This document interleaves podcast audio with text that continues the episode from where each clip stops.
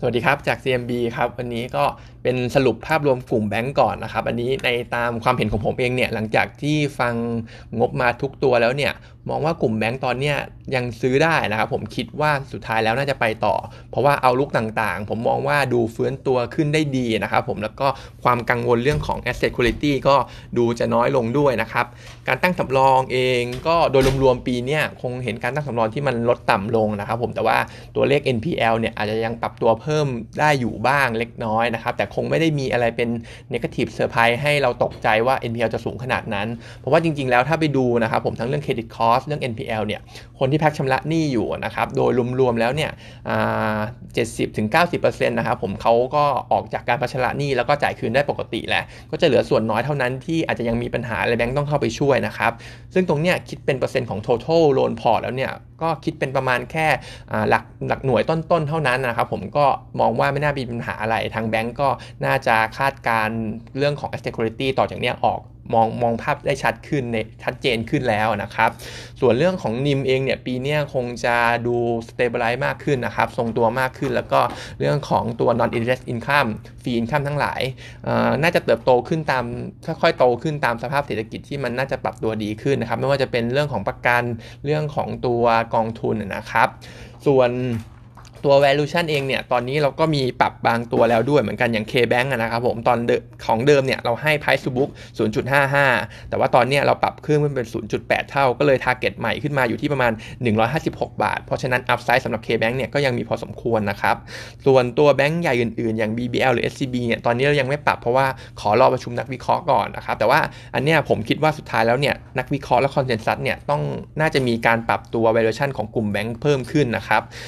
ปีที่แล้วที่ผ่านมาเนี่ยเล่นกันอยู่ที่ price to book 0.45 ถึงประมาณ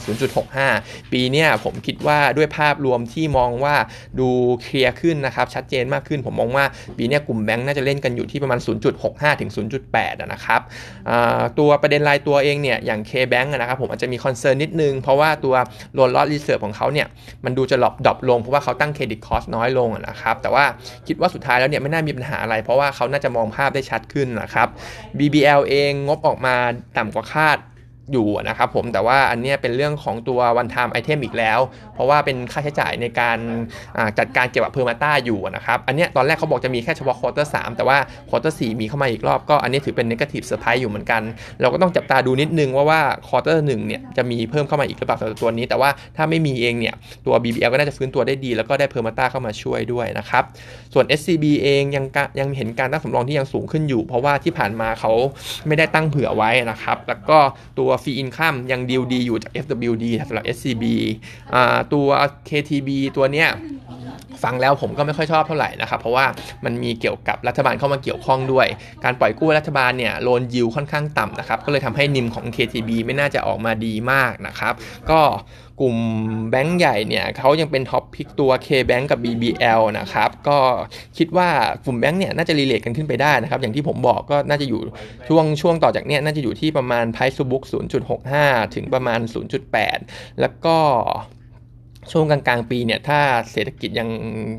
ถ้าถ้าสภาวะสถานการณ์เรายังเป็นทรงเนี่ยผมคิดว่าอาจจะมีการ re-rate ขึ้นอีกรอบ ก็อาจจะอยู่ที่ประมาณ 0.8 ถึงประมาณ 1 เท่า book นะครับสำหรับกลุ่มแบงก์แล้วก็อาจจะได้ catalyst เรื่องของการปรับคำนวณ SET index ไอ SET fifty กับเซตร้อยใหม่ด้วย เพราะว่าถ้าเราไปดูเองเนี่ยใน ในใน top five เองเนี่ยตัวที่จะมีปรับ weight เพิ่มขึ้นเนี่ยก็มีกลุ่มแบงก์อยู่ 3 ตัว ก็คือแบงก์ใหญ่ BBL K Bank และ SCB นะครับพวกเนี้ยก็น่าจะเป็นตัวทำให้กลุ่มแบงก์เนี่ย re-rate แล้วก็ราคาปรับตัวเพิ่มขึ้นได้นะครับเพราะฉะนั้นเองกลุ่มแบงก์ผมมองว่าน่าจะไปต่อนะครับส่วนกลุ่ม food นะครับผมเรามีเถ้าแก่น้อยวันนี้เมื่อวานเขาประกาศตัว business plan ออกมานะครับโดยรวมๆคุณท็อปเขาให้ target ปีนี้ค่อนข้าง aggressive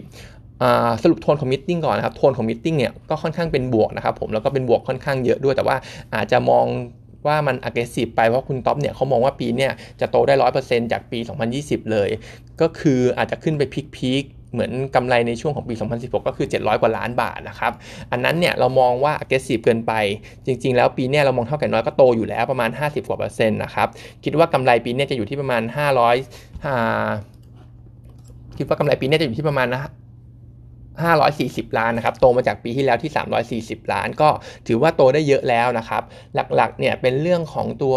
ต้นทุนสาหร่ายที่ลดลงนะครับ โรงงานที่เขามาเมิดรวมกันที่รจนะ ก็ทำให้เรื่องของ economy of scale ดีขึ้น efficiency ดีขึ้นนะครับ แล้วก็พอมาเมิดรวมกันที่รจนะแล้วเนี่ยเขาได้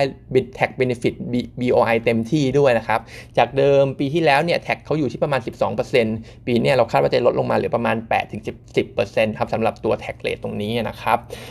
มี product ใหม่ด้วยตัว Just Drink ที่เพิ่ง launch ไปในช่วงของเดือนธันวาคมปีที่แล้วเนี่ย อันนี้ผลตอบรับค่อนข้างดีอยู่นะครับผมแล้วก็เขามองมองว่าเขาจะเขาจะ launch เนี่ยให้ครบทุกเซเว่นทุกสาขาเนี่ยภายในเดือนมีนาปีนี้นะครับผมซึ่ง Just Drink เองเนี่ยก็น่าจะเข้ามาช่วย boost revenue ของเขาได้ประมาณ 5%ในปีนี้นะครับเราทำยอดขายไปประมาณ 200 ล้าน แล้วก็ช่วงกลางปีแล้วก็ quarter สี่เองเนี่ยไอ้ Just Drink ไอ้ชานมไต้หวันตัวเนี้ยเขาจะออกตัวรสชาติใหม่มา2 flavor นะครับก็คิดว่าน่าจะประสบความสำเร็จได้นะครับแต่ว่าไอ้ Just Drink เองเนี่ยผมยังมี bias อยู่นิดนึง เพราะว่าไอ้พวกผลิตภัณฑ์หรือว่าของกินที่มาจากต่างประเทศเนี่ยหลาย ๆ แบรนด์มันก็จะเป็นแบบว่า popular แค่ประมาณ 1 ปีนะครับผมแล้วหลังจากนั้นเนี่ยยอดขายก็จะเริ่ม drop แล้วก็ทรงๆนะครับก็ต้องดูกันอีกทีว่าจะ success แค่ไหนสำหรับ Just Drink นะครับส่วนตัวตัว item หลักที่เขามองที่คุณท็อปเขามองว่าจะทำให้ตัวกำไรเนี่ยขึ้นไปเป็น double ได้ก็คือเรื่องของการลดค่าใช้จ่ายนะครับคือเขามองว่าเขาจะลดได้ค่อนข้างเยอะแต่จริง ๆ แล้วเนี่ยมันก็ยากอยู่เหมือนกัน เพราะว่าการที่มี product ใหม่ด้วยก็ต้องมีค่า marketing เพิ่มขึ้นอยู่ตามตามตาม product ใหม่ในการโปรโมตตรงนั้นไปนะครับก็เลยยังคิดว่าเขาไม่ได้จะทำได้ตามเป้า แต่แต่โดยสรุปเลยเนี่ย growth ของเถ้าแก่น้อยก็ดูดีสำหรับปีนี้นะครับ บวกได้อย่างที่ว่าไป 50 กว่าเปอร์เซ็นต์ year on year นะครับ ยังแนะนำเป็น buy อยู่ target price อยู่ที่ประมาณ 14.8 นะครับ ปรับเพิ่มขึ้นมาจาก 13.7 เพราะเราปรับ e a r n i n g ขึ้นไปนะครับ จาก outlook เรื่องของการเติบโตที่มันดูดีนะครับ ส่วนกลุ่ม food อีกนิดนึงก็คือตัว GFPT นะครับ ตัวนี้ ระยะสั้นๆเนี่ยมองแล้วยังไม่ค่อยดีเท่าไหร่ quarter หนึ่งเอง งบก็คงยังจะ soft อยู่นะครับ ยังติดลบ Q on Q year on year อยู่นะ โทษนะครับเป็น quarter สี่นะครับผม quarter สี่งบเนี่ยยังดูไม่ดีอยู่ก็คือติดลบ Q on Q year on year อยู่นะครับในช่วง quarter หนึ่งเองที่ตอนนั้นเคยบอกว่ายอด export จากญี่ปุ่นอาจจะเพิ่มสูงขึ้นก็ ตอนนี้พอเช็กดูล่าสุดเนี่ย demand กลับไม่เพิ่มขึ้นนะครับเพราะว่าดันติดเรื่องของโควิดไป ถึงแม้ว่าเขาจะมีหวัดนกระบาดและฆ่าไก่ไปค่อนข้างเยอะก็ตามนะครับแต่ว่ามันติด demand ตรงนี้ที่ยัง soft อยู่ แล้วก็เรื่องของการส่งออกที่เหมือนจะมีอุปสรรคเกี่ยวกับตู้คอนเทนเนอร์เหมือนกันก็เลยทำให้ระยะสั้นเนี่ย GFPT ยังดูไม่ดีเท่าไหร่นะครับตัวนี้จะเริ่มดูดีๆ ดูดีขึ้นมาจริงๆเนี่ยก็คิดว่าในช่วงกลางปีไปแล้วที่โรงงานใหม่ของเขาแล้วก็โรงเชือดของเขาเนี่ยมีเห็นเห็นเห็นตัวเลขเนี่ยเป็น break even แล้วแล้วก็เรื่องของ efficiency เนี่ยเริ่มเริ่ม run ได้ full มากขึ้นนะครับก็น่าจะเริ่มดูดีในช่วงของครึ่งหลังเป็นต้นไป ราคาหุ้นสำหรับ GFPT เนี่ยเริ่ม drop ลงมาแล้วเหมือนกันนะครับก็คิดว่าเราแนะนำเป็น buy อยู่นะครับแต่มองว่าก็อาจจะไม่ต้องรีบซื้อก็ได้อาจจะรอหน่อยสำหรับ GFPT นะครับ target price เราให้อยู่ที่ประมาณ 10 15.2 บาทสำหรับ GFPT นะครับ ระยะสั้นเนี่ยมองว่าถ้าจะ trading กลุ่ม food ไปเล่นตัวของ CPF หรือ TU ดีกว่า เพราะว่าอย่าง CPF มี story เรื่องหมูที่ราคาเริ่มปรับตัวดีขึ้นในช่วงของ quarter หนึ่งนะครับน่าจะปรับตัวดีขึ้นในช่วงสั้นๆ จนถึงตรุษจีนะครับสำหรับตัวราคาหมู ส่วน TU เองเนี่ยล่าสุดเท่าเท่าที่เช็กมาตัว demand ทูน่ายังดีอยู่นะครับแล้วก็คิดว่า quarter หนึ่งเนี่ยน่าจะไปได้นะครับส่วนโรงงานในสมุทรสาครของเขาตอนนี้ก็ยัง run full capacity อยู่เหมือนเดิมนะครับผมก็พนักงานเนี่ยมีติดโควิดบ้าง แต่เขายังไม่ได้ปิดอะไรไปนะครับ เพราะฉะนั้นตัวตัวนี้เนี่ย food commodity เนี่ยระยะสั้นก็ trading ก็เป็น CPF กับ TU นะครับ วันนี้เท่านี้นะครับ